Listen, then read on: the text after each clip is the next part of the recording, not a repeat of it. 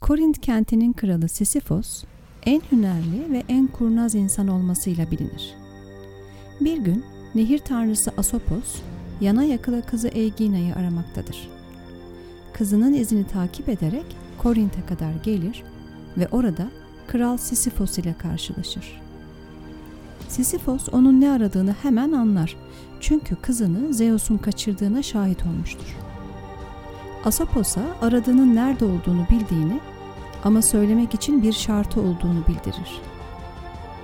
Krallığım için bana bir pınar bahşedersen. Elbette kızı karşılığında tek bir pınarı esirgemeyen Asopos bu şartı kabul eder ve kızını Zeus'un yanında aramak üzere yola çıkar. Olanları öğrenen Zeus çok öfkelenir. Bu büyük bir ihanettir ve cezasını da ölüm tanrısı Thanatos'tan ister. Cehennemde zincire vurulmak. Ama kurnaz Sisyphos Thanatos'u kandıracak yolu çoktan bulmuştur.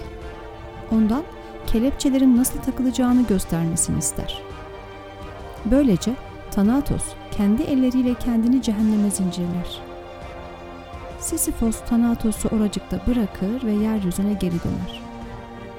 Thanatos zincirlenince dünyada insanlar ölmez ve ölüler diyarı Tartarus'a yeni ölüler alınmaz. Bu durum kimse ölmediği için yaptığı savaşlardan keyif alamayan savaş tanrısı Ares'i çok öfkelendirir. Thanatos'un zincirlerini çözer ve Sisyphos'u da Tartarus'a geri gönderir. Ancak kurnaz Sisyphos ölmeden önce yine önlemini almıştır. Karısına kendisi öldüğü zaman adet olduğu üzere yapılan tanrılara kurban sunumunu yapmamasını söyler. Böylece Sisyphos yeraltı dünyasında karısının onu ihmal ettiğinden yakınabilecektir. Yeraltı tanrısı Hades ile karısı Persephone'yi karısının görevlerini yerine getirmesini istemek için dünyaya dönmesine izin vermeleri konusunda ikna eder. Sisyphos tekrar Korint'e varır. Bu sefer de yer altına geri dönmeyi reddeder. Ve sonunda Zeus'un kati emriyle yeraltı dünyasına geri götürülür ve hilekarlığının cezası olarak tanrılar tarafından büyük bir kayayı dik bir tepenin doruğuna yuvarlamaya mahkum edilir. Sisyphos tam tepenin doruğuna ulaştığında kaya her zaman elinden kaçacak ve her şeye yeniden başlamak zorunda kalacaktır. Ceza tanrıların intikamıdır. E, Homeros'un anlatımı ile Sisyphos mitini paylaştım bugün sizinle. E, popüler mitolojide az bilinen ama bilindiği çevrelerde çok güçlü felsefi sorular doğuran, üzerinde çok düşünülmüş ve konuşulmuş bir mittir bu. Ve Albert Camus bu mitten yola çıkarak Sisyphos Söyleni adında bir deneme kitabı yazar. Saçma ve uyumsuz kavramlarını anlattığı bu kitapta Sisyphos'un her seferinde kayanın tekrar düşeceğini bile bile taşı dağın tepesine çıkarmaya gayret etmesinin trajik yönünü ele alır. Ve en çok da eylemin kendisinin saçma oluşunun Sisyphos tarafından nasıl fark edildiğini konu eder. Kamu şöyle der. Sisyphos o taşın birkaç saniyede aşağı dünyaya inişine bakar. E onu yeniden tepelere doğru çıkarmak gerekecektir. Böylesine taşlarla didinen bir yüz taşın kendisidir şimdiden. O kayasından daha güçlüdür. Sisyphos tanrıların paryası, güçsüz ve ayaklanmış Sisyphos. Düşkün durumunun tüm enginliğini bilir ve inişi sırasında bunu düşünür. Kimi günlerde dönüş böyle acı içinde geçiyorsa, e, sevinç içinde de geçebilir. Yeryüzünün görüntüleri akla takıldığı zaman insanın yüreğinde keder yükselir. Kayanın zaferidir bu. Kayanın ta kendisidir. Kamunun da dediği gibi yeryüzünün görüntüleri aklımıza çok takıldığında hepimiz kederlenir ve çaresiz hissederiz. İşte o zaman tanrıların intikamı, kayanın zaferi demektir. Taşın düştüğü anların birinde e, Sisyphos durumun saçmalığını kavrar ve uyanır. Şöyle düşünür. Kaya umutla ve başarı arzusuyla da tepeye çıkarılabilir. Her seferinde kayanın düşeceğini bilse de Sisyphos'u bu umutsuz döngü içinde farklı kılan şey önce yani kazanmak için önce yazgısını kabullenmesidir. Böyle duyunca bu kaderci anlayış e, bir boyun eğme gibi görünse de kamuya göre aslında bir başkaldırıdır. Çünkü mitte tanrılar onun umudunu elinden almak istemişlerdir. Sisyphos da tam da umudunu kaybetmek üzereyken uyanmış ve o noktada da kendi kurtuluşunu yaratmıştır. Sisyphos cezanın sonsuza kadar süreceğini bilmesine rağmen pes etmez ve kamu çok güzel bir cümle sarf eder yine burada. Tepeye doğru tek başına didinmek bile bir insanın yüreğini doldurmaya yeter der. Ve tabii ki biz biliyoruz ki tüm bu mitolojik hikayeler aslında insanı anlatır. Sisyphos insandır. Yani insan Sisyphos'tur. Ee, yaşamın anlamsızlığına rağmen tüm baskılara direnmek zorunda olan Sisyphos'tur insan. Öleceğimizi bile bile yaşamımızı sürdürmek, her sabah kalkıp gündelik işlerimize koyulmak, insanın kader dediği şeye karşı bir direncidir aslında. Ve çünkü biz her gün dağıtılacak bir evi temizleriz. Yeniden kirleneceğini bile bile banyo yaparız. Biteceğini bile bile para kazanmaya çalışırız ve bunların her biri aslında kamuya göre saçmadır. Ama tüm bu saçmaları bilinçli bir şekilde yaşamak ya da yaşamamak insanın seçimidir. Bu mit bana göre hayatta yaşadığımız her deneyimi bir bilinçle yaşamamız gerektiğini anlatır. Yaşam eğer kaçınılmaz bir yük ise ki mit de biraz bunu kastediyor değil mi?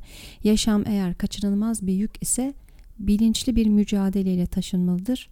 Umutsuzca kahrederek ya da kurban olarak değil. Biz insanlar var olduğumuzu ve yok olacağımızı bilen tek türüz. Var olduğumuz için yaşamak zorundayız ama ölmeye de mecburuz.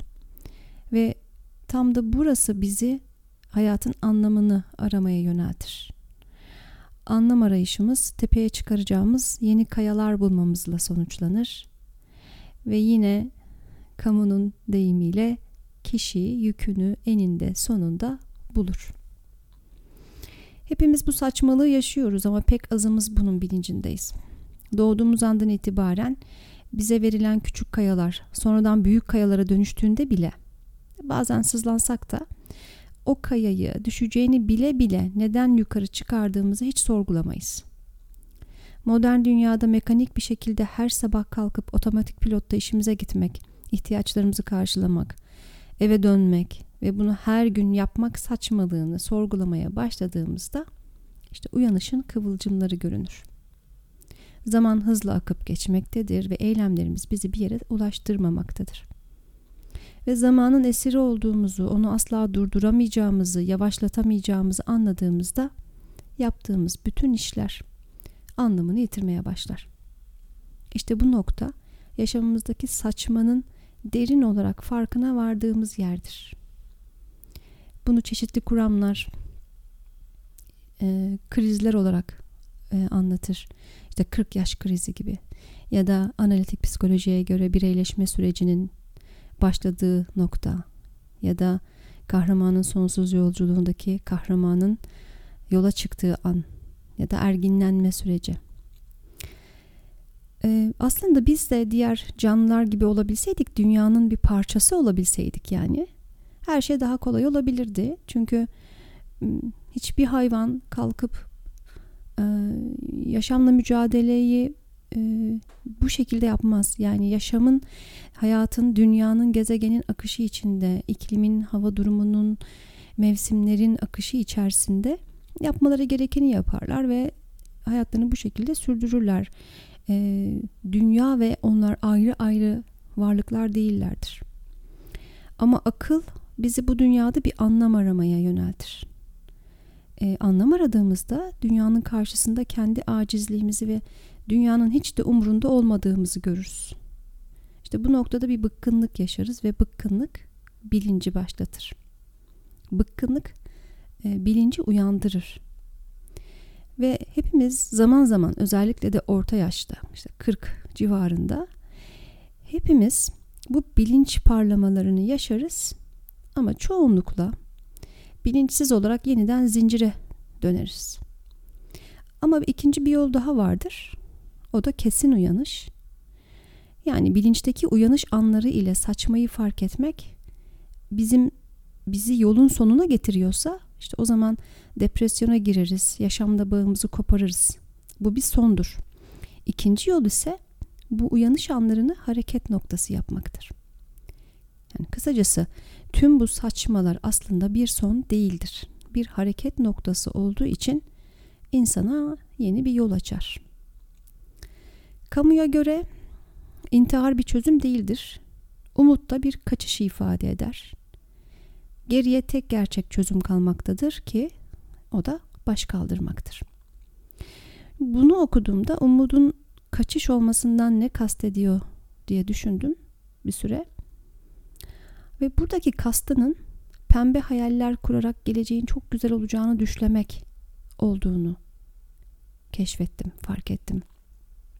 Çünkü hepimiz her yaş ya da gelişim döneminde çok pembe hayaller kurarız. Şu okul bitsin, işte çocuklar büyüsün, şu terfiyi alayım, evin taksidi tamamlansın, emekli olayım.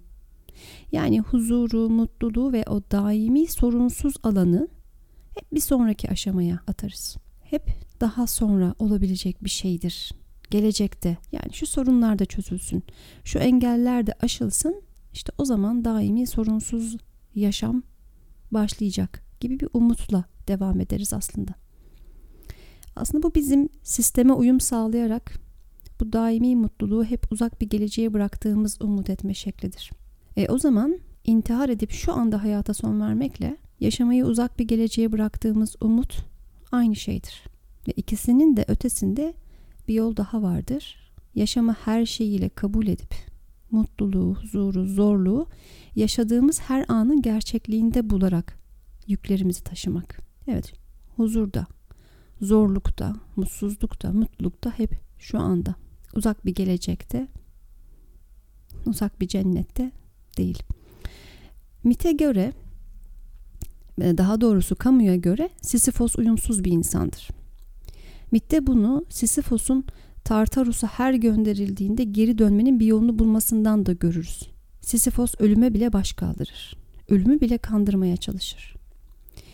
Yakalanıp cezası verildiğinde bile yükünü üstlenir, sınırlı, sonlu ve kaçınılmaz olan varoluşunu kabullenir ve onu mutluluk ve umuttan alıkoyan yaşama baş kaldırır. Çünkü umutsuzluk ve çaresizlik içinde intihar etse bu tanrıların zaferi olacaktır.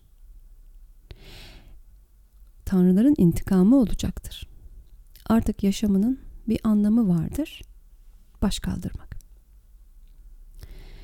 Sisyphos yaşamın ve bu yaşama dair uğraşın geçici olduğunun farkındadır ancak e, bu farkındalık mutluluğu deneyimlemesine engel değildir.